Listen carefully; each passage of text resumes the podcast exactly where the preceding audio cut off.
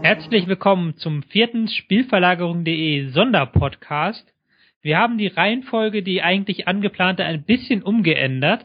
Wir werden heute über andere Teams reden als eigentlich gedacht. Der Part zu Hamburg, Köln und Wolfsburg folgt dann morgen. Wir werden reden über Bayer Leverkusen, wir werden reden über Hertha Berlin und dann werden wir auch reden über Schalke 04, wo noch ein Kollege von Halbfeldflanke.de zu uns stößt und ein bisschen was zu Schalke sagt.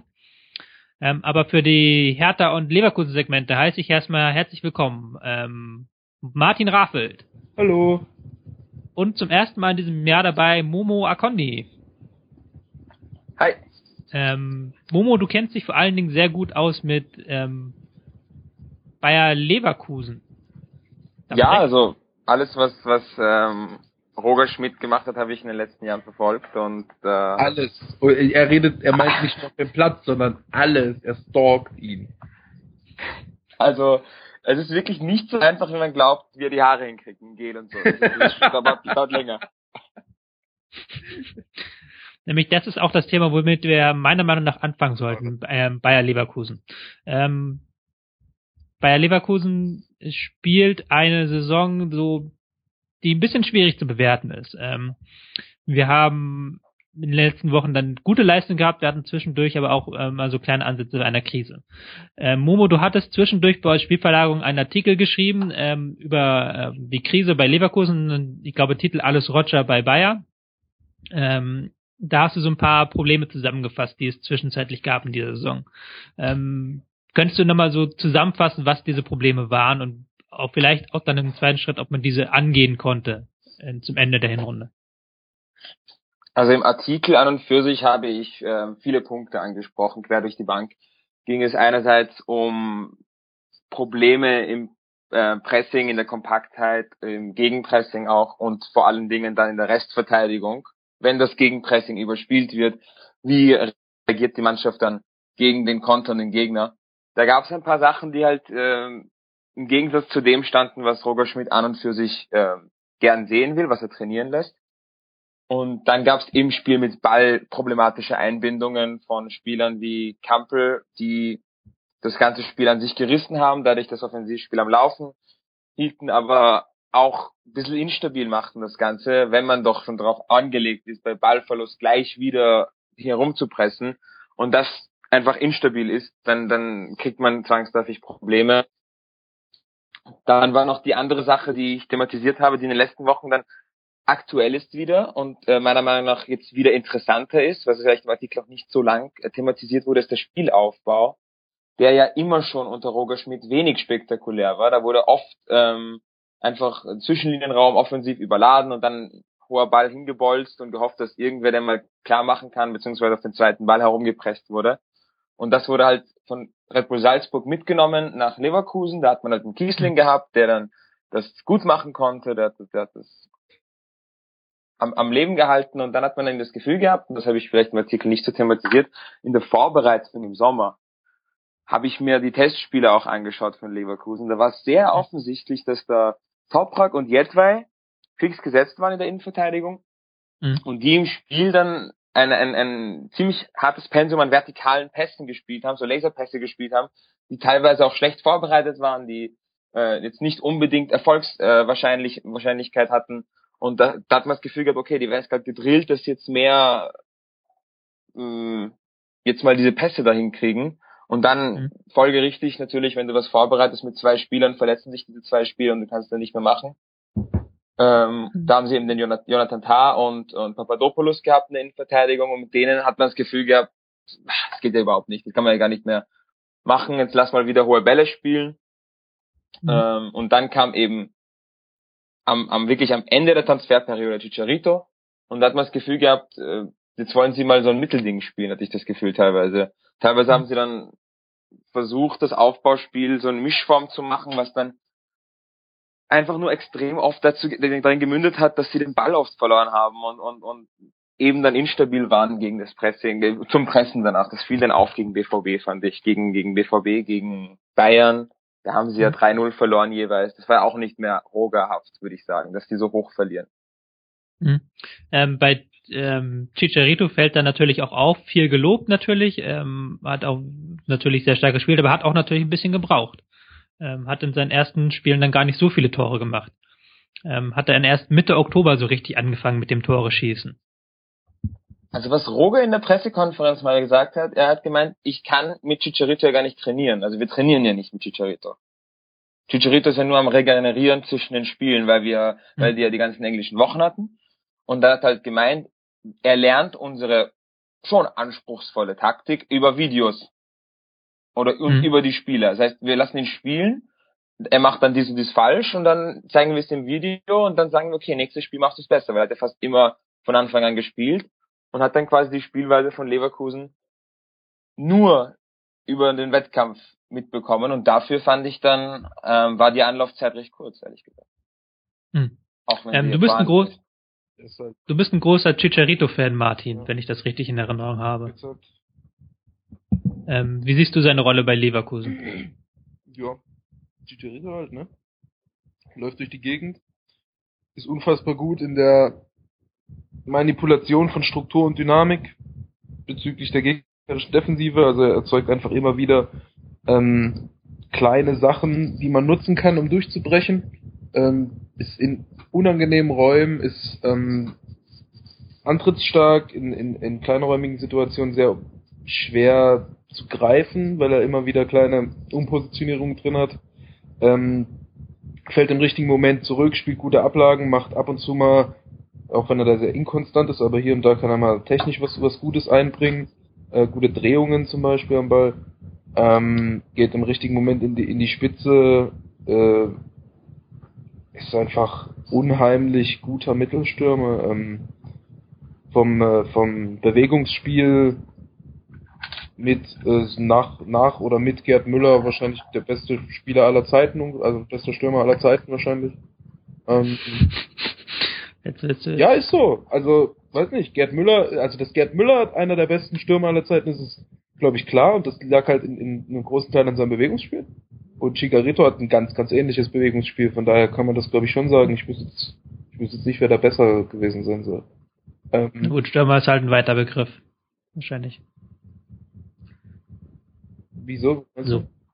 Ja, aber Messi ist auch ein Stürmer, so. Ja, aber Pelé ist auch ein Stürmer, so. Ja, aber die hatten kein so gutes Bewegungsspiel wie Chicharito. Das lasse ich mal so stehen hier. Ja, behauptet jemand Pelés große Stärke war sein Bewegungsspiel? Nö, das behauptet niemand, aber ich würde behaupten, dass Pelé besser war als Chicharito. Ja, natürlich war Pelé besser als Chicharito. Ich sagte, in seinem Bewegungsspiel bester Mittelstürmer. Nicht bester Mittelstürmer aller Zeiten, habe ich nicht gesagt. Ja. Momo, wir waren noch so jetzt bei der Krise, wir haben jetzt so ein bisschen über Chicharito den Übergang gemacht. Hast du das Gefühl, dass es besser geworden in den letzten Spielen? Das Spiel von Leverkusen, auch das Pressing-System? Also das Pressing war ja immer gut, sagen wir mal gut, aber es hatte Phasen drinnen, wo man gemerkt hat, die Mannschaft ist gerade ein bisschen überfordert. Von wegen, wir möchten, dass es durchziehen, wir müssen, dass es durchziehen, es gehört zu unserer Identität, zu unserer Spielweise, zur Spielidee. Aber es gab Phasen, wo es dann doch unübliche Lücken hatten im ganzen Verbund, sei es mit Ball oder ohne Ball, jetzt mal vor allem ohne Ball. Da hat man das Gefühl gehabt, da fehlt gerade ein bisschen die Kompaktheit. Also es waren schon vertikal Kompaktabstände dabei, die nicht Leverkusen-typisch waren. Und vor allem eben dann, wenn man den Ball im Spielaufbau so schnell verliert und dann die ganze Zeit beschäftigt ist damit, das quasi auszubalancieren, was man da quasi mit dem Ball Instabiles produziert hat. Das hat die Mannschaft schon ein bisschen geschlaucht. Und da war es interessant zu sehen, dass dann Roger Schmidt irgendwann einmal Kießling wieder reingehaut hat mit Chicharito, haben sie dann wieder einen Zielspieler gehabt, einen Targetman, der das festgemacht hat. Und da hat man gesehen, jetzt können sie wieder im Angriff auch ein bisschen nachrücken, also quasi die Zonen sauberer besetzen, damit sie wieder von hinten nach vorne kommen und beim Ballverlust wirklich mal ein bisschen kompakter in Ballnähe sind, damit sie auch wirklich gegenpressen können. Das sah dann wirklich viel besser aus. Und da hat Kießling dazu einen großen Beitrag gehabt. Und ja, da sah es einfach viel besser aus und der Spielaufbau war wieder passender, es war kohärenter im ganzen, das ganze System. Und ich finde es auch interessant, dass Jedvaj jetzt in der Wintervorbereitung nur als rechter Verteidiger ausprobiert wurde. Von wegen, das Ganze wurde vielleicht einfach ad acta gelegt mit dem Spielaufbau. Mhm. Wir sind jetzt so ein bisschen auch, wenn du jetzt Jedvaj ansprichst, so auf dieser Spielerebene. Wir wollen ja immer versuchen, unseren Schlüsselspieler und unseren Hipster zu benennen. Erstmal gucken wir mal Schlüsselspieler. Wen würdest du, Momo, als Schlüsselspieler innerhalb dieses Systems von Leverkusen bezeichnen? Kevin Kampl. Oh, das ist eine interessante Wahl. Erzähl mal was zu Kevin Kampl innerhalb des Systems. Gerade weil du ihn ja auch vorher noch ein bisschen kritisch gesehen hattest, wo du gesagt hast, dass das mit der Einbindung anfangs noch nicht ganz geklappt hat. Er ist auf jeden Fall der Schlüssel, um das Leverkusener Spiel zu verstehen und der Schlüssel für Roger Schmidt im System, aber das heißt ja nicht, dass es unbedingt immer klappt. So ist das gemeint gewesen. Kampl kam ja auch während der Vorbereitung, beziehungsweise gegen Ende der Vorbereitung, das war Ende August. Und da ist Roger Schmidt erstmal aufgefallen, dass er gesagt hat, Kampl ist ja gar kein Flügelspieler. Und hat ihn auf der 6 spielen lassen. Als dann Kramer und Bender fit waren, hat er als rechter Zehner gespielt. Das war auch seine Salzburg-Rolle unter Roger Schmidt. Und schnell war dann wieder auf der 6 was verletzt, weil ich würde dann auch gern was zur Verletzung Misere von Leverkusen sagen, aber schnell war wieder auf der 6 wer verletzt und Kampl war dann mehr oder weniger fix der Sechser. Und wie gesagt, wie eingangs erwähnt, er war sehr umtriebig als Sechser, er hat viele Bälle geholt, er hat sich abkippen lassen, war dann wieder vorne zu sehen und dann vor allem sehr oft an der Outlinie, wirklich an der linken Outlinie hat man Kampl oft gesehen mit Ball. Und anfangs war das einfach nicht so stabil eingebunden. Da fällt mir vor allem die erste Halbzeit in Rom ein, das Auswärtsspiel. Da hat er viel für die Offensive getan, deswegen Schlüsselspieler. Er ist wirklich Fixpunkt im Angriffsspiel und ohne Kampels Fähigkeit, eine Linie überspielen vom Gegner und dann nach dem Überspielen der Linie eine Folgeaktion auch noch zu starten, weil das ist eigentlich etwas, was den Leverkusen letzte Saison abgegangen ist. Ein Spieler wie Son, der kann eine Linie überspielen vom Gegner, aber die Folgeaktion danach ist meistens unbrauchbar. Das heißt, entweder man schafft es, die Linie zu überspielen und ist dann gleich im Gefahrenbereich, aber wenn man dann noch ein kreatives Element von einem Spieler braucht, um irgendwie den Angriff am Leben zu erhalten oder einfach generell mit den teils schweren Strukturen, die man bei Roger Schmidt hat, die Strukturen im Offensivspiel sind teilweise halt sehr verbunden, damit man dann quasi das Gegenpressing halt hat. Das ist nicht so einfach für einen Spieler, da noch kreativ zu bleiben, unter Anführungszeichen. Der Rhythmus gibt die Aktionen vor. Und das haben sie halt nicht gut hinbekommen und Kampl hat das Element dazugebracht. Der hat es geschafft, eine Linie zu überdribbeln, zu überspielen und dann noch eine Folgeaktion zu bringen, die brauchbar ist. Und deswegen war das Offensivspiel sehr abhängig von Kampl. Die Strukturen, die man dann bei Ballverlust hatte, waren anfangs nicht stabil. Aber wenn man das Spiel gegen Gladbach gesehen hat, war Kampl wieder an der Outlinie als Sechser. Und da waren sie aber sehr viel stabiler und sehr viel sicherer im Moment des defensiven Umschaltmoments. Deswegen Kampl mein Schlüsselspieler, der eben auch jetzt mal eine richtige Vorbereitung kriegt mit Roger. Interessante Wahl auf jeden Fall. Ich würde das Paradoxon mal ein bisschen eventuell so zusammenfassen, dass Kampl in vielen Phasen ziemlich omnipräsent ist im Spiel und damit in dieser Form auf jeden Fall Schlüsselspieler, aber das halt teilweise doch ein bisschen problematisch ist, dass er so omnipräsent ist. Also der ist halt, er balanciert halt nicht das Mannschaftsgefüge und ist der Ankerpunkt im Raum, also er ist nicht im Zentrum des Spielfelds, sondern er ist im Zentrum des Spielzuges.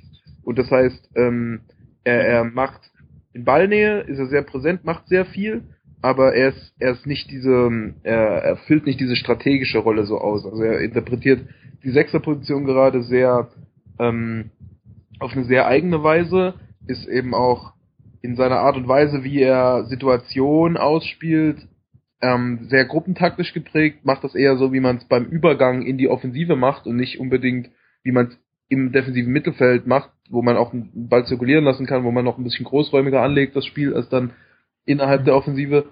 Und damit ist es halt so ein bisschen ja eine sehr ungewöhnliche Erscheinung in dem Spiel.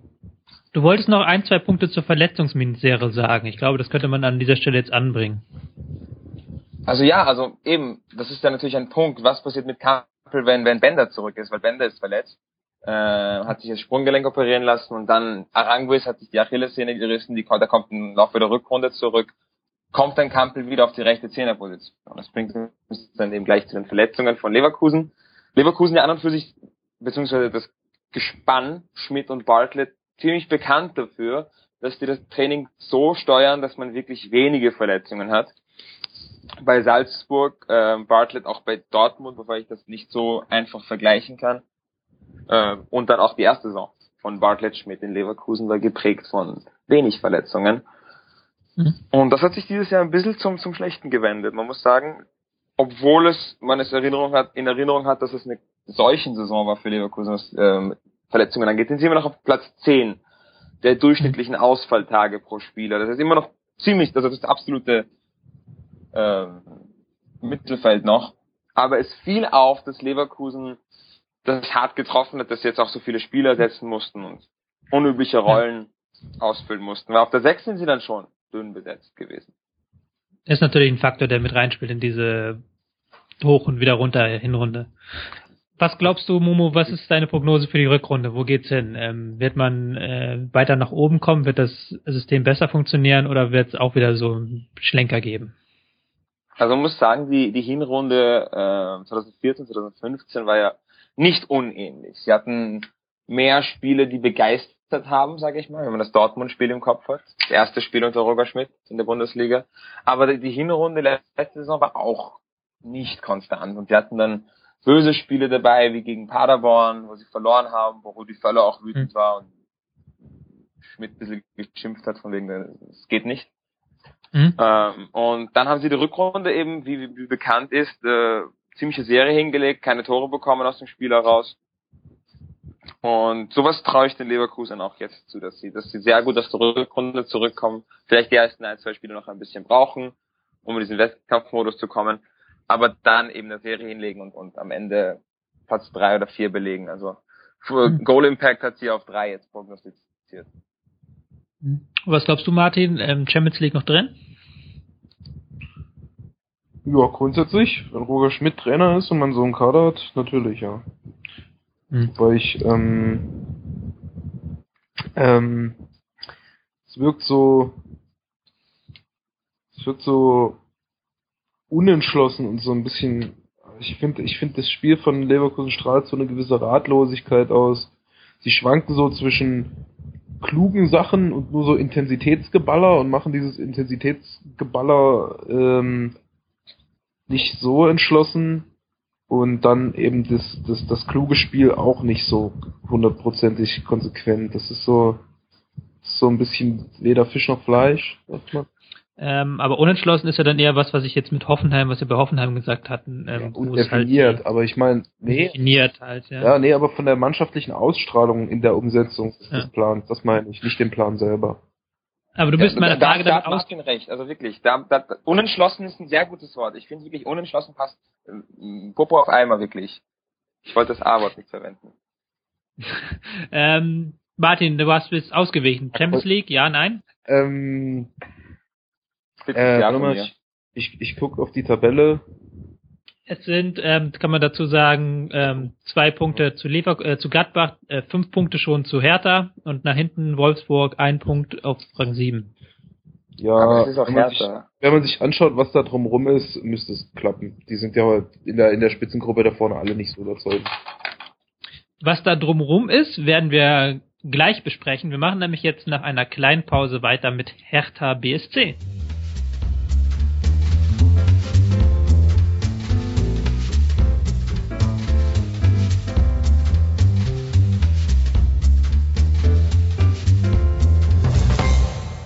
Willkommen zurück zum Spielverlagerung Sonderpodcast. Wir sind angelangt beim zweiten Teil des heutigen Podcasts. Wir werden ein wenig reden über den Überraschungsdritten der Saison, über Hertha BSC. Bei mir zu Gast immer noch Momo Akhondi und Martin Raffelt. Momo, ich fange mal wieder bei dir an. Es ist bei Hertha ein bisschen umstritten, wie gut sie wirklich sind. Es gibt Leute, die ihr Spiel sehr loben. Es gibt Leute, die ihr Spiel eher kritisch sehen und sich fragen, wie konnten die auf 3 kommen. Auf jeden Fall sind sie so eine Mannschaft, die so ein bisschen unter dem Radar nach oben geflogen ist. Wie findest du persönlich Herthas Spiel und wie würdest du es charakterisieren? Was sie auszeichnet, was mir aufgefallen ist, dass sie, und das ist auch letztens auf Twitter auch veröffentlicht worden, dass die extrem viele Pässe spielen, bevor sie zu einer Toraktion kommen. Das ist mit die meisten, also wirklich mit großem Abstand die meisten in der Liga. Ich glaube, wenn die Bayern 20 Pässe brauchen, um einen Torschuss zu kriegen, ungefähr hat Hertha BSC 50 Pässe gebraucht. Und es fällt auch auf, dass sie halt extrem lange in der ersten Linie aufbauen, teilweise zwischen den Innenverteidigern, bis sie dann eben sich ein bisschen vorarbeiten können und in den Halbraum offensiv spielen können. Also quasi vom defensiven Halbraum schnurstracks in den Zwischenlinienraum. Machen das sehr geduldig, haben jetzt irgendwie nicht Eile im Spiel und es klappt halt im Endeffekt. Sie können das einfach so lange durchspielen, bis sie da hinkommen, sind gegen den Ball meistens sehr kompakt, haben Momente, wo sie auch sehr gut rausrücken, um da den Druck hinzukriegen, und mit dem Ball ist das auch kein Gebölze, viel dabei gewesen, was ich gesehen habe, und geduldig, und sie kommen ans Ziel, und das spiegelt sich dann auch wieder mit dem, was Dardai immer dann sagt in den Pressekonferenzen. Der hat ja quasi ein sehr strukturiertes, jetzt nicht überkomplizierten Plan, aber einen sehr strukturierten Punkteplan quasi. Wir kriegen die Mannschaft fit, wir machen was gegen den Ball und dann versuchen wir, den Ball auch was Cooles hinzubekommen selber. Und das sieht man eigentlich. Sie arbeiten das nicht mega spektakulär oder kompliziert oder strategisch anspruchsvoll, aber es klappt. Martin, was fällt dir zu Hertha BSC ein? Wo Momo bei Dardai ist. Ich hab ihn letzte Saison schon angefangen, ihn als so Ablaufcoach zu bezeichnen. Da hatten sie defensiv sehr, sehr klare Abläufe und haben sie halt offensiv gar nichts gemacht im Grunde, sondern haben nur verteidigt im Abstiegskampf. Und jetzt haben sie voll angefangen mit Fußball zu spielen, ne? Haben offensiv wirklich sehr, sehr, sehr klare Abläufe, wie gesagt. Also wann welche Zone wie genutzt wird, wer welcher Spieler sich wann wo aufhält und so. Super durchstrukturiert da. Sie haben sich so die organischste Art und Weise, den Ball laufen zu lassen. Es ist nicht so, dass der ewig im Mittelfeld zirkuliert, sondern wie gesagt, vor allem eher hintenrum und dann mit klaren Bewegungen nach vorne durch Überladung, durch überladene Zonen unter guter Nutzung der Spieler. Also sehr klare Abläufe. So. Jetzt 5-mal gesagt, aber sieht man auch alle 3 Sekunden, wenn man Hertha guckt. Aber es klingt auch jetzt so, dahinter klingt auch so ein kleines Lob an die Spieler, die das ja anscheinend alles mitmachen, und all diese sehr sauberen Abläufe, die leben ja von den Spielern letztlich auch. Das wird total konsequent und selbstbewusst. Wird das durchgezogen alles? Sehr geschlossene Mannschaftsleistung, also gerade in den Offensivbewegungen, dann auch bei den Kontern merkt man es immer, dass die Spieler im richtigen Moment an der richtigen Stelle auftauchen und sie auch genau wissen, was sie tun wollen, ja. Also dann nach sehr viele Tore machen sie, wenn sie Ball irgendwie tief erobern vom Strafraum, einer der beiden Stürmer, beziehungsweise Zehner oder Stürmer, kommt zurückgefallen in den Halbraum, vertikale Eröffnung, Flügelspieler überlaufen ihn schon und dann rückt vielleicht noch ein Sechser nach und dann greifen sie mit 4, 5 Leuten eben die Restverteidigung des Gegners an. Kalou holt sich da sehr gut die Bälle ab im Halbraum, in Rückfallbewegungen. Ibišević hält die Bälle in der vorderen Linie gut. So, wenn du als Zehner hinter Kalou oder Ibišević spielst, ist eine angenehme Aufgabe, weil du musst gar nicht so viel machen. Die kriegen die Bälle und du kannst auf der Position bleiben und warten, bis sie dir die rüberschieben. Das ist eigentlich ganz cool. Vor allem daher, dass sie ja auch jetzt nicht so den überragenden Zehner im Kader haben. Flügel sind defensiv stark besetzt, sind defensiv kompakt, sind nicht mehr so verrückt in ihren Abläufen wie letzte Saison, aber solide defensiv. Langkamp spielt eine gute Saison. Ja. Was halt dann aber doch ganz krass auffällt, abseits des Lobes jetzt, dass Hertha eine unglaublich gute Chancenverwertung hat. Sie brauchen die wenigsten Chancen, sie haben die zweitwenigsten Schüsse pro Tor. Nur Dortmund ist in dieser Statistik einen kleinen Tick besser. Es ist jetzt natürlich auch die Chance, einerseits zu sagen, okay, die haben ein bisschen Glück gehabt, aber auch, dass man die Stürmer loben könnte. Und Momo, du hast im Vorgespräch schon angesprochen, dass du zum Beispiel Ibišević und Kalou sehr feierst. Ja, also, ob ich Ibišević feiere, ist schon sehr dick ausgetragen. Ich finde ihn schon unterschätzt. Wie Martin gesagt hat, was das Festmachen der Bälle in der ersten Linie angeht, ist das sehr gut, was der macht. Und auch die Ablagen sind teilweise anspruchsvoll und kommen konstant an. Kalou feiere ich dann schon eher, weil der einfach sehr sauber teilweise agieren kann. Wenn ich was ich gesehen habe, kann der einfach echt geschmeidig da eben Zonen überladen und dann Übergänge Richtung gegnerisches Tor machen. Das schaut sehr gut aus und auch im Abschluss, wie erwähnt, quasi sehr gut im Abschluss, sehr überlegt und immer quasi effizient in der Chancenauswertung. Also ich mag ihn als Spieler insgesamt schon sehr. Und ich weiß halt auch nicht, ob es quasi negativ sein muss, wenn sie so wenige Schüsse haben und trotzdem so viele Tore schießen oder quasi Siege einfahren. Ja, das ist dann die Frage der Chancenqualität natürlich wieder. Wobei dann natürlich auch andererseits kann man den Expected Goals dann wieder zur Rande ziehen, wo sie auch relativ weit hinten sind. Ja, haben halt viele Spieler, die so eine ganz plötzliche Art und Weise von Abschluss haben. Ibišević und Kalou sind da zu nennen. Kalou ist hat schon viele Szenen, wo er sich so mit einem kleinen Schlenker dann nochmal den entscheidenden Vorteil verschafft, hat gegen Mainz ein ganz kurioses Tor geschossen, wo er den Ball unangenehm zugespielt bekommen hat und ihn quasi er schon vor dem Ball steht sozusagen und ihn ganz merkwürdig ganz schnell nach vorne zieht und dann plötzlich abschließt, den Gegner tunnelt und zentral ins Tor trifft, weil der Torwart überhaupt nicht mit der Art von Schuss rechnen kann. Also hat er schon ein extrem gutes Gefühl für plötzliche Durchschlagskraft. Wobei sowas halt ist halt schwierig zu sagen, wie konstant sowas aufrecht zu erhalten ist. Also wenn er 10-mal in diese Situation kommt wie gegen Mainz, dann wird er den sicherlich nicht 10-mal reinhauen. Und es ist halt schwer zu sagen, ob er den nur 1-mal reinhaut oder ob er dann 5-mal reinhaut. So, deswegen ist es nicht so leicht zu sagen, aber der Goal-Impact von Kalou spricht ja dafür, dass er da doch ziemlich gut ist. Hat einen hohen Goal-Impact, muss man dazu sagen. Hat einen extrem hohen Goal-Impact. Früher hat er mal, das war, glaube ich, weltweit Top 20 oder sowas in der Größenordnung. Also ich weiß jetzt gerade nicht, wie es gerade ist, aber ist auf jeden Fall sehr hoch. Ein Spielernamen, den ich gerne noch erwähnt haben würde, der ist auch am Rande schon 2-3 Mal gefallen ist Mitchell Weiser. Martin, was bringt er an das Spiel von Hertha BSC? Ja, so ähnlich wie Kalou, also wie gesagt, das haben wirklich einige Spieler im Hertha-Kader, diese rationale und trotzdem sehr überraschende plötzliche Art von Durchschlagskraft. Also Weiser ist halt ein sehr guter Dribbler, der sich halt der den Ball auf sehr hohem Tempo kontrollieren kann und dann halt so kleine Schlenker und Richtungswechsel und so einstreut, mit denen er sehr erfolgsstabil und trotzdem sehr plötzlich durchkommen kann. Hat auch seine Bewegungen offensiv sind sehr zielgerichtet und auf so eine ein bisschen simple Weise kreativ, so, also fügt sich da immer gruppentaktisch sehr gut ein und bringt permanent eigentlich Zug nach vorne.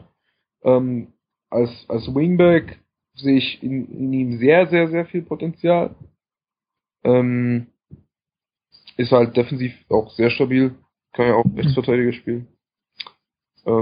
Ja. In der Winterpause hat man auf dem Transfermarkt nicht mehr groß zugeschlagen. Man hat Sinan Kurt vom FC Bayern geholt. Jungen Spieler für die linke Seite. Ansonsten kann man ja auch mit dem Kader weitermachen in der Rückrunde. Ein Thema, das man vielleicht noch ansprechen könnte, weil Momo da ja auch ein bisschen im Thema ist wieder das Thema Kondition und auch das Thema Verletzung. Du hast da ein paar Statistiken vorher rausgesucht zu dem Thema. Ja, also wie gesagt, Dardai hat klare Abläufe und hat dann gesagt, wir müssen Mannschaftsfit bekommen und so und so. Und Mannschaftsfit bekommen war sehr wichtig in der Vorbereitung, mal hin und wieder auch 3 Einheiten reingehauen. Und wie wir wisst, sind wir quasi große Feinde von 3 Einheiten am Tag. Ich glaube nicht, dass man das sinnvoll einbinden kann, sinnvoll steuern kann, dass man mit 3 Einheiten frische Spieler hat, die dann Wettkampf gerüstet sind. Dementsprechend haben wir auch gewartet, bis die Hamstrings von Dardai ihn ärgern. Und tatsächlich ist Hertha BSC die Muskelverletzung, muss man dazu nochmal den deutschen Begriff. Genau, eine kleine Anspielung auf Jürgen Klopp. Shitword of the year, Hamstrings. Nein, man muss sagen, Hertha BSC ist Vorletzter, was Ausfalltage angeht. Also nur Schalke hat mehr Spieler, mehr Ausfalltage pro Spieler. Und kann man schon sagen, dass da vielleicht ein bisschen zu hart ist, das Ganze in der Vorbereitung. War aber Dardai ist ja auch so ein knallharter Typ, wenn man im Interview sieht, der isst einen ja auf. Und dementsprechend stelle ich mir auch vor, wird er dreimal am Tag eben Vollgas von den Spielern verlangen. Und um auch darauf zurückzukommen, dass die klare Abläufe haben, dass sie es gut machen. Das hat auch Salomon Kalou gesagt, von wegen, Dardai ist knallhart, er sagte ganz genau, was er will und er rügt dich, wenn du es nicht hinkriegst, aber er ist kuschelig, wenn du es machst, und dass Kalou ihn total respektiert und einen absolut guten Draht zu ihm hat. Ich glaube, seine Art ist ganz gut, um solche klaren Abläufe hinzukriegen. Wenn klare Abläufe gegen den Ball, das erinnert mich dann immer an Favre, der dieses ganze kompakte Zeug auch 11-0 gemacht hat, irgendwann hat sich abgenutzt, weißt du, irgendwann hast du keinen Bock mehr, dem Trainer die ganze Zeit selbe Zeug zu machen. Würde mich interessieren, ob Dardai vielleicht einen besseren Draht zu den Spielern hat für sowas. Wobei ja auch die wichtigsten Spieler so ein bisschen verschont geblieben sind von den Verletzungen, muss man auch dazu sagen. Kalou, Darida, Skelbrett, auch wichtiger Spieler. Weiser war kurz verletzt, aber auch jetzt nicht zu lange. Plattenhardt hat die Hinrunde durchgespielt. Ich wollte halt nur sagen, dass sie halt da auch, weil wir ja immer das Thema Glück haben. Ich bin ja persönlich kein so ein riesiger Hertha-Fan, deswegen vielleicht bringe ich da immer dieses Wort Glück zu oft rein, aber sie haben halt auch wieder bei der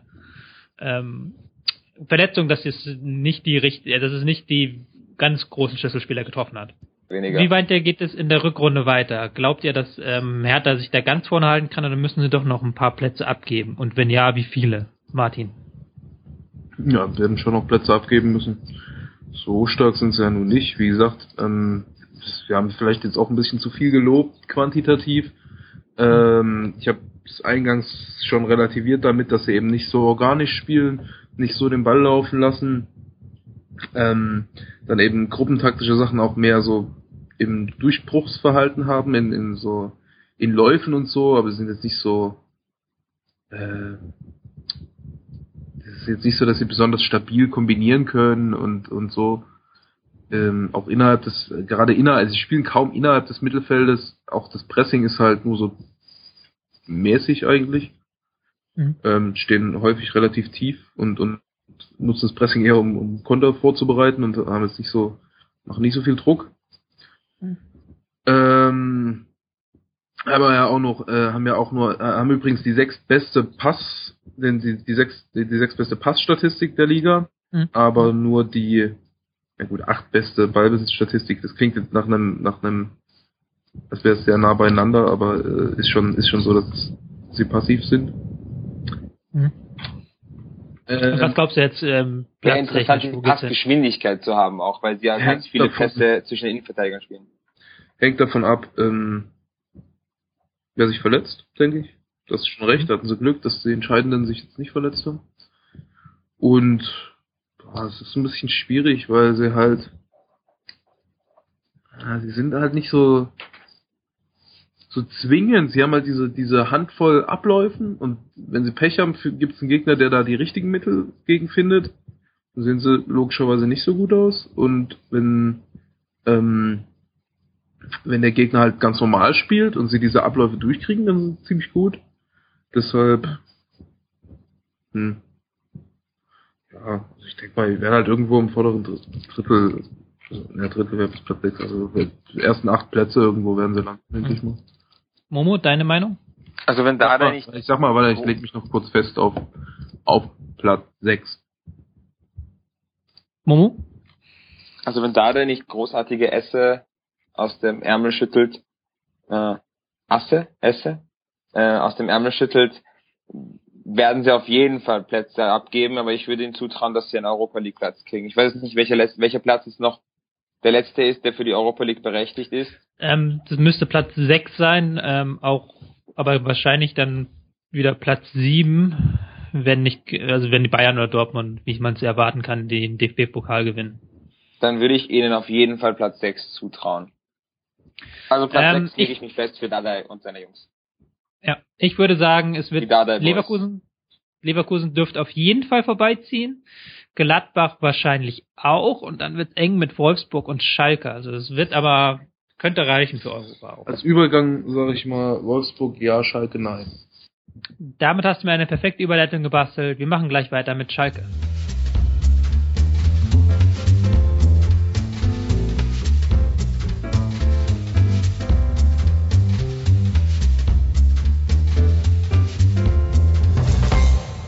Willkommen zurück. Wir werden noch ein wenig reden über Schalke, wie gerade eben schon angekündigt. Und auch wie gerade eben schon angekündigt, haben wir einen besonderen Gast dazu. Der Carsten von Halbfeldflanke.de ist zu uns gestoßen. Hallo Carsten. Guten Abend allerseits. Du betreibst einen Blog, der sich ausschließlich oder hauptsächlich mit der Taktik des FC Schalke beschäftigt. Bist wahrscheinlich auch Schalke-Fan, da würde ich mal vermuten. Da vermutest du richtig. So richtig mit Dauerkarte und allem Pipapo. Stehplatz oder Sitzplatz? Nee, ich sitze. Ich bin keine 17 mehr. Sitzkissenfraktion. Ja, okay. Genau.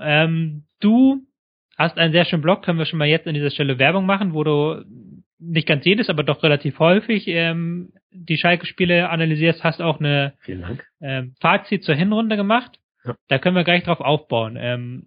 Könntest du mal kurz in 2 bis 20 Sätzen beschreiben, wie das System Breitenreiter funktioniert? Breitenreiter hat ja übernommen und jetzt den Umbruch vom Umbruch eingeleitet irgendwie und wollte ja irgendwie alles besser machen und alles anders. Deshalb passiert da eine ganze Menge gleichzeitig, was man im Spiel ganz gut merkt. Also wir können in der Hinrunde eine schöne Evolution sehen. Am Anfang ging es halt sehr, sehr platt, ganz klassisch 4-4-2 eigentlich, fast ausschließlich über die Flügel und irgendwie nach vorne und irgendwie dann den Ball versuchen reinzuhämmern. Relativ schnell über die Hinrunde evolutionierte sich das dann so langsam, nachdem Draxler dann wegging, dass der linke Außen, wo dann Meier eine Zeit lang spielte, dass der dann immer mehr ins Spiel eingriff, auch der Zehnerraum wurde so langsam besetzt, und jetzt zum Ende, speziell im Dezember, haben wir halt tatsächlich so richtig mit Zehner gespielt, und ja, das heißt, es ging dann Richtung 4-2-3-1 mit wechselnden Leuten vorne rum. Das ist so. Waren das weniger als 20 Sätze? Ich glaube schon. Es ist auf jeden Fall im Spielverlagerung Monolog technisch ertragbar. Ja, es war quasi nur, also für Spielverlagerung Verhältnisse war es nur ein Satz ungefähr. Genau. Also dann. Interessant, du hast gerade den Namen Julian Draxler schon erwähnt. Fand ich, um da jetzt gar nicht lange drauf einzugehen, aber doch nochmal den Rückblick zu machen auf Anfang der Saison, wo er ja doch ein sehr starker Fokusspieler war, auch mit seiner Rolle auf links, und auch da eine sehr starke Asymmetrie auf ihn zugerichtet war, hatte mich dann schon überrascht, dass er dann so plötzlich gegangen ist. Und hat dann natürlich auch das Spiel umgestellt, wie du es gerade richtig gesagt hast. Er hat mich auch überrascht. Also, ne, man kann natürlich alles verstehen und Geschäftsfußball und bla bla bla. Aber ich glaube, das Timing ist so ein bisschen, weiß nicht, könnte man sicherlich diskutieren. Ich glaube, Breitenreiter war gerade dabei, Schalke komplett auf Draxler auszurichten. Also das Spiel, was er da ja angefangen hat, auch in den ersten Spielen, in denen Draxler ja noch mitgespielt hat, war ja komplett auf ihn ausgerichtet eigentlich. Alles so geschnitten, wie es genau seine Stärken sind. Ja, dass er halt dann weggegangen ist, ist so. Haben die dann ja auch umgebaut gekriegt, und hat der Meier dann ganz gut genommen, und letztlich sind dadurch dann ja auch eigentlich Meier und Goretzka erst so richtig aufgeblüht. Deshalb kann man da aus Schalke-Sicht sicherlich auch irgendwie mitleben. Ja. Wobei ich jetzt auch behaupten würde, das Schalker-System ist nicht übermäßig komplex. Richtig. Oder würdest du mir da widersprechen? Ja. Nee, aber das ist halt genau der Punkt, dass ich meinte, der Breitenreiter hat halt angefangen und irgendwie versucht, irgendwie auf Null aufzubauen, und er arbeitet sich jetzt so Stückchen für Stückchen die Sachen. Also es ist momentan einfach ganz simpel und ganz platt, ne? Die versuchen halbwegs zu verteidigen, irgendwie umzuschalten und dann schnell Konter zu machen, wie 3/4 der Liga, das schreibst du ja in deiner Kolumne immer so schön. Ja. Das ist halt maximal billig und maximal einfallslos. Aber du merkst halt, dass die sich so langsam das Pressing immer besser erarbeiten. Das Gegenpressing gibt's momentan fast überhaupt nicht, weil einfach die Stellung das Stellungsspiel insgesamt noch zu lückenhaft ist, als dass sie da sinnvoll mit gegenpressen könnten. Martin, wie siehst du das System? Auch gerade in der Frage, ist es so unkomplex, wie wir es jetzt dargestellt haben? Ja, ist schon simpel und ein bisschen grob. Einigermaßen funktional.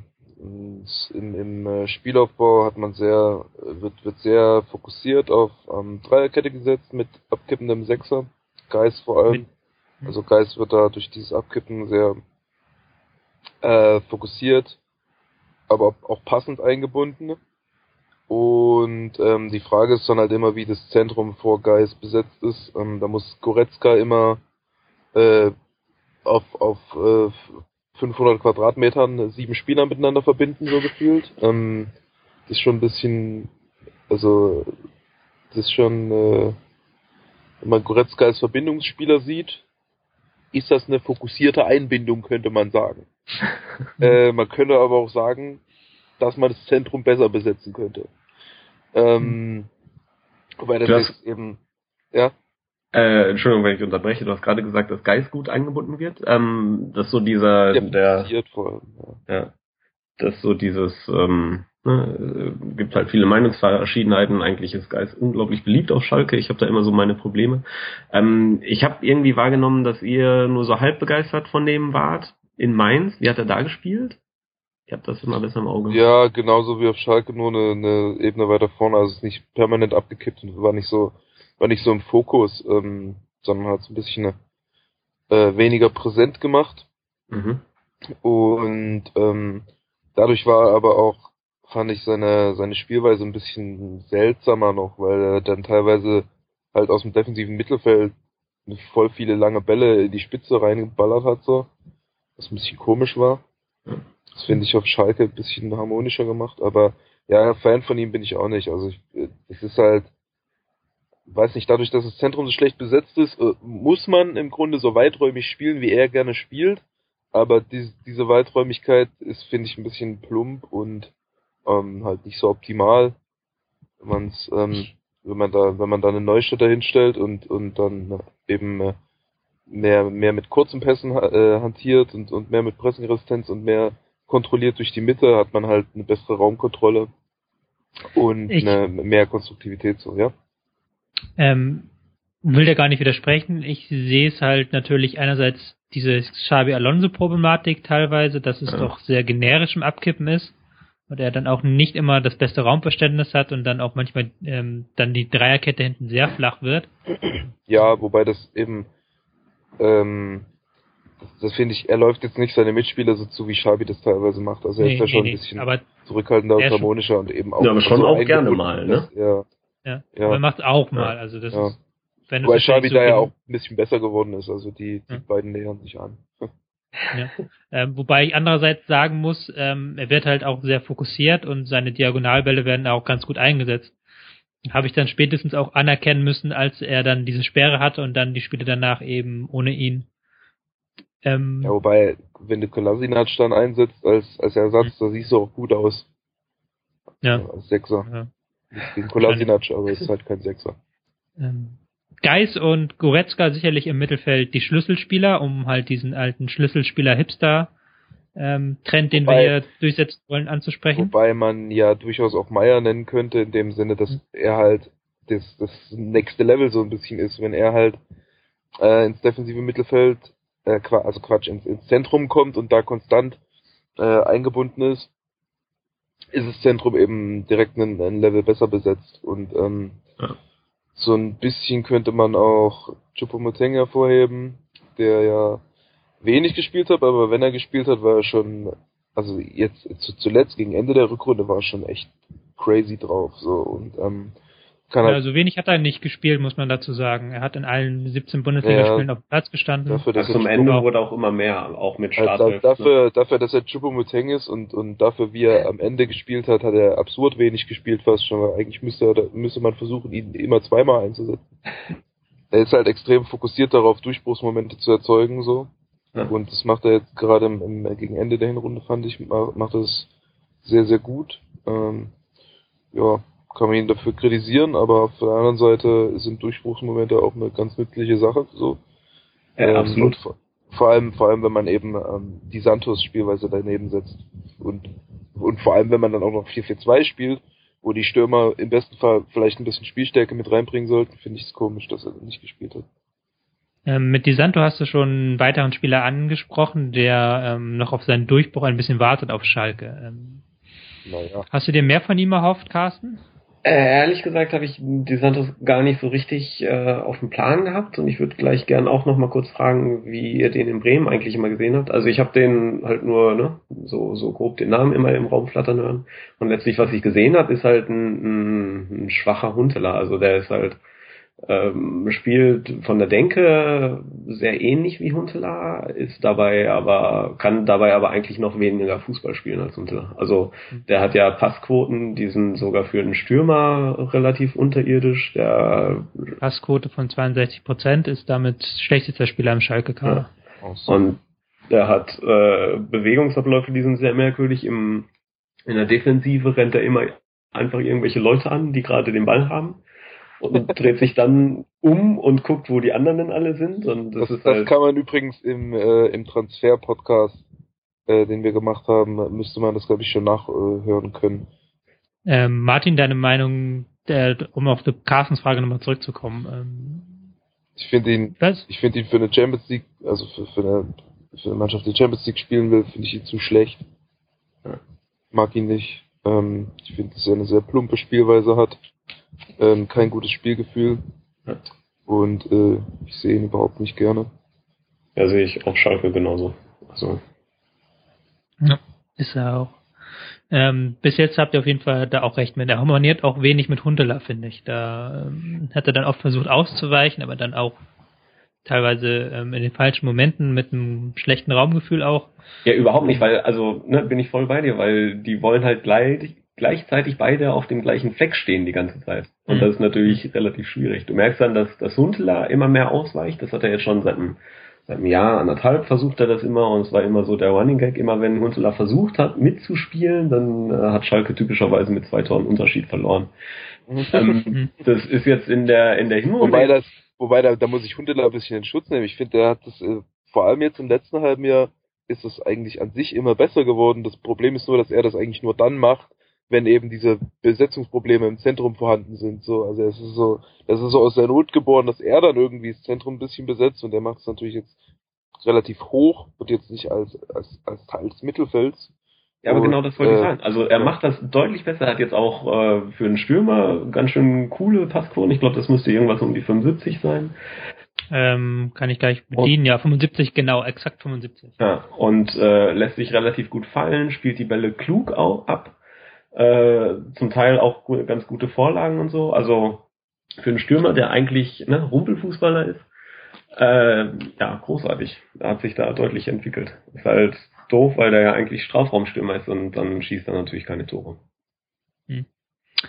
Shootingstar ist natürlich Leroy Sané, auch bekannt als Leroy Sane.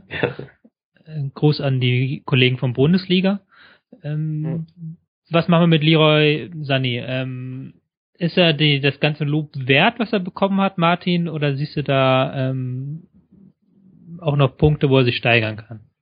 Ja, toller Spieler. Eben ist extrem gute Ballkontrolle auf sehr hohem Tempo, setzt die sehr harmonisch und ja auf so eine gute Weise unspektakulär, also auf so eine Weise unspektakulär ein, dass es spektakulär wird, so ein bisschen. Ja. Ist schon, also ja, Leute überfeiern Tempo-Dribbler halt so ein bisschen, aber dass er trotzdem jetzt nicht so super weit über Wert gehandelt wird, spricht für ihn. Wobei jetzt, wenn man so hört, Barca-Interesse und alles und 40 Millionen und bla bla bla, und daneben einen Meier sieht, für den sich kein Schwein interessiert, und einen Choupo-Moting sieht, für den sich kein Schwein interessiert, dann und Neustädter interessiert, für den sich noch nie irgendjemand interessiert hat, dann ist er schon ein bisschen, ja, sieht man halt, dass der Spielertyp einfach an sich schon etwas überschätzt wird, aber Ja, der macht halt Rambazamba, ne? Guter. Ja.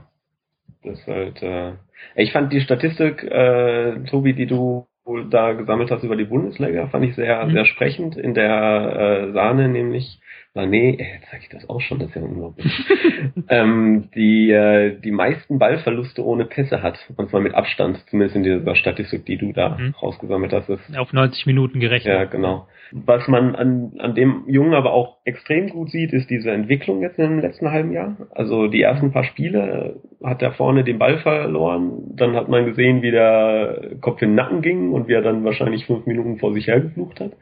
Und 3 Szenen später stand er immer noch da vorne am Strafraum und hat vor sich her geflucht.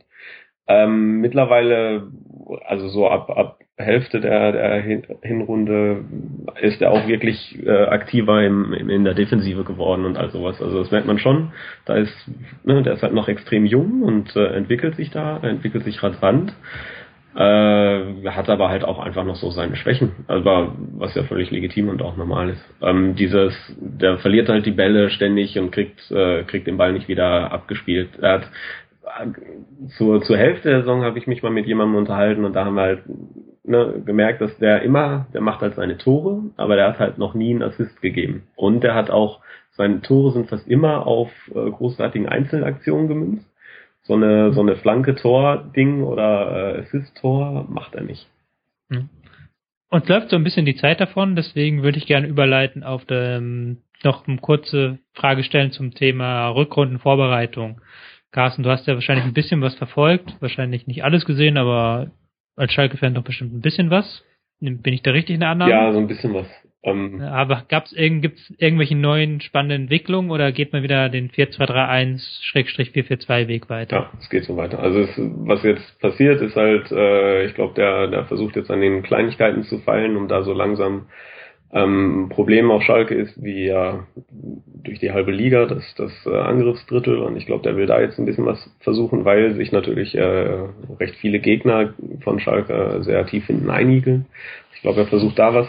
Ansonsten kommt da nichts Spannendes. Die haben jetzt 2 Spieler, glaube ich, geholt, und einer davon so einen bisschen jungen Perspektivspieler von Nürnberg, und der andere kommt aus der Ukraine, glaube ich.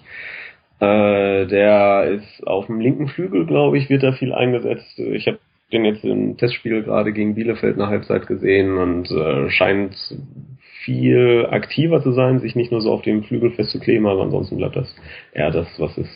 Also du redest von Younes Belhanda, genau, den ich mal wieder nicht aussprechen kann, und Alessandro Schöpf, genau, richtig. Für 5 Millionen von Nürnberg geholt.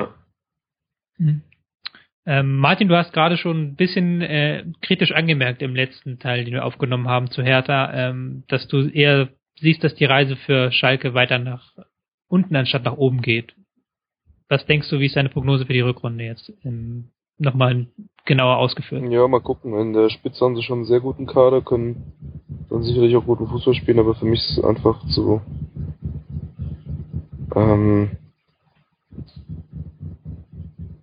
ja, ich weiß nicht, ich finde es einfach kein richtig guter Fußball, so, wenn man sich das halt wenn man das neben die guten Teams der Liga legt, ist das halt ganz graues Mittelmaß, so.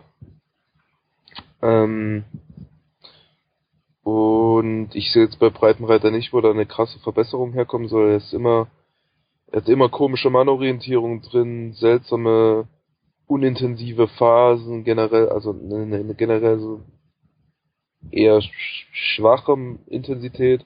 Wenn da Intensität reinkommt, dann wird es immer halt durch plumpe Sachen wie irgendwelche komische Mannorientierung erzeugt. Dann Offensive ist halt auch immer, ja, es ist immer so eine Mischung aus so einer ganz billigen, weiträumigen Grundstruktur, strategischer Vorgabe, die halt ganz gut funktioniert, aber im Taktischen sehr unfein und nicht besonders überzeugend. Wenn man sich anguckt, sie haben eine Tordifferenz von ±0. Das ist halt nix, so. Ich habe mich gewundert, dass in der Hinrunde überhaupt nie irgendwie nennenswert Kritik aufkam an Breitenreiter und dem Spiel der Mannschaft. Irgendwie war, glaube ich, die Zusammenstellung der Ergebnisse hat einfach gepasst. Es war nicht so ein krasses Auf und Ab wie bei Keller, sondern war halt einfach viel konstanter, so. Deshalb waren, glaube ich, die Leute da relativ zufrieden. Zwischendurch gab es ja schon mal diese kleine Krise mit fünf sieglosen Spielen in der Bundesliga. Ja, aber das war halt dieser November, ne? Ja, genau, das war halt dann aber auch gegen Dortmund, gegen Bayern, gegen Leverkusen. Ja. Jetzt aber den Tipp. Zwischendurch aber auch noch Champions League gewonnen, deshalb. Euro. Stimmt, hatte ich ganz vergessen. Schalke hat ja diesen Herbst noch die Champions League gewonnen. Ja, genau. Deine Meinung, welcher Platz wird's am Ende? 7. Also Wolfsburg noch vorbei. Ja. So wie jetzt die Tordifferenzen auch schon wären. Carsten, deine Meinung? Ich glaube schon, dass das noch ein bisschen besser werden könnte, aber ich glaube nicht spektakulär. Also ich bin da bei Martin, dass Schalke tatsächlich diese Saison nicht mehr Vizemeister wird. Aber so ein bisschen Luft nach oben ist noch durch die individuelle Klasse. Da ist dann dadurch setzt sich Schalke gerade eher vom Mittelfeld ab, vom grauen Liga-Alltag als durch die spielerische Qualität, da stimme ich voll zu. Ja, insgesamt wird das so ein Euroleague-Quali, glaube ich. Ich glaube auch. Also ich bin eurer Meinung. Ich glaube, dass Wolfsburg noch vorbeizieht. Hertha könnte man vielleicht doch noch holen. Gladbach bin ich auch nicht ganz so sicher, ob sie auf dem Niveau der letzten Wochen weiterspielen. Also Carsten, ich sage herzlichen Dank, dass du da warst. Vielen Dank für die Einladung. War eine große Freude. Nochmal Werbung gemacht an dieser Stelle, Halbfeldflanke.de. Da kann man auch das meiste von dem, was wir jetzt geredet haben, nochmal nachlesen. Gibt eine ausführliche Hinrundenbilanz. Geht wahrscheinlich bei dir jetzt auch weiter dann mit der Rückrunde mit weiteren Schalke-Analysen. Genau, richtig. Ich sage danke an Martin. Jo, bitte. Ja. Ich danke euch beiden. Das war ein Fest. Ja, auch an Momo, der vorhin noch zu Gast war. Morgen geht's weiter mit dem, was eigentlich heute dran gewesen wäre. Wolfsburg, Hamburg, Köln. Ich sag danke fürs Zuhören. Bis morgen.